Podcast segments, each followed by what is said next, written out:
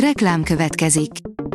A műsort a Vodafone Podcast Pioneers sokszínű tartalmakat népszerűsítő programja támogatta, ami azért jó, mert ezzel hozzájárulnak ahhoz, hogy a felelős üzleti magatartásról szóló gondolatok, példák minél többekhez eljussanak. Köszönjük! Reklám hangzott el. A legfontosabb tech hírek lapszemléje következik. Alíz vagyok, a hírstart robot hangja. Ma március 3-a, Kornélia névnapja van. A rakéta oldalon olvasható, hogy annyira tökéletes egy naprendszer matematikailag, hogy érdemes ott idegen technológiát keresni. A keresés egyre több műszerrel folyik a technoszignatúrák után ebben a különösen tökéletes rendszerben. Az IT Business szerint EMU, az Alibaba életet lehel a portrékba egy új EMI eszközzel.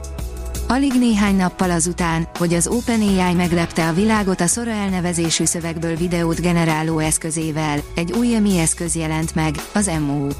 A kínai Alibaba kutatói bemutattak egy új generatív EMI eszközt, amely a realizmus határait feszegeti a témák animálásában. A PCV írja, kutatók szerint élhető lenne a Dűne bolygója, de nem úgy, ahogy Frank Herbert elképzelte. Az is kiderült, vajon mekkora az esélye, hogy egy óriási homokféreg felzabál minket.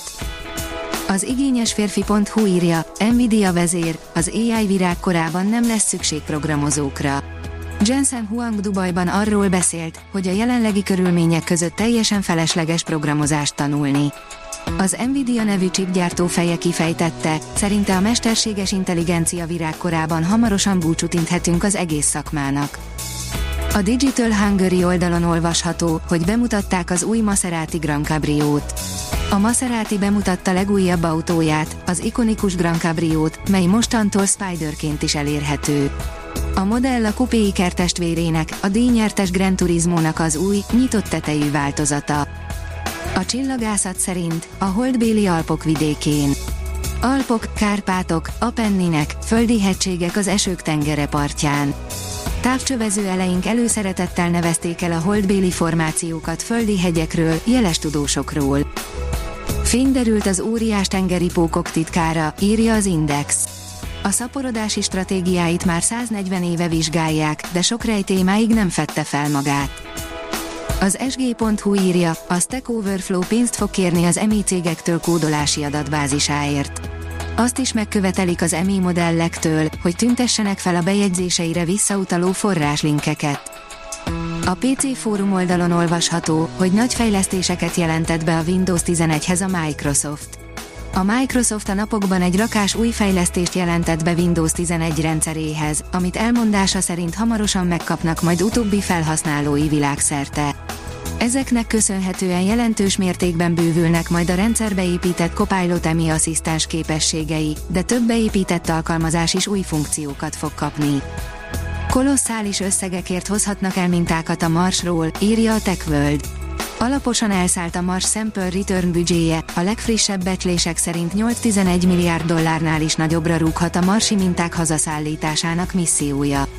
A NASA Perseverance nevű rover már számtalan sikeres mintavételen van túl a vörös bolygón, a kérdés már csak az, hogyan jutnak el a megszerzett minták a Földre. Micsoda fordulat, az ügyvédek Tesla részvényben kérik a kártérítést, írja a Kriptomagazin.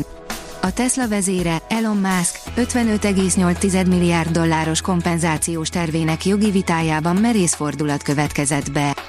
A Tesla részvényese, Richard Tornetta nevében eljáró jogi képviselők különleges lépésre szánták el magukat, jogi szolgáltatásaikért részvények formájában kérik a kártérítést. A player szerint a naprendszerünk eddig nem ismert égitestjeit fedezték fel.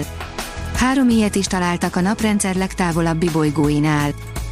A magyar hírlap oldalon olvasható, hogy időjárási problémák miatt elhalasztották a nemzetközi űrállomásra induló új személyzet startját.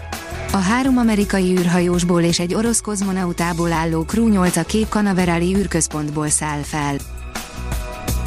A Hírstart tech lapszemléjét hallotta.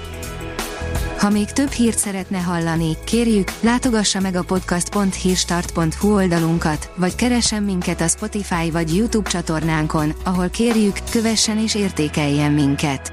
Az elhangzott hírek teljes terjedelemben elérhetőek weboldalunkon is. Köszönjük, hogy minket hallgatott!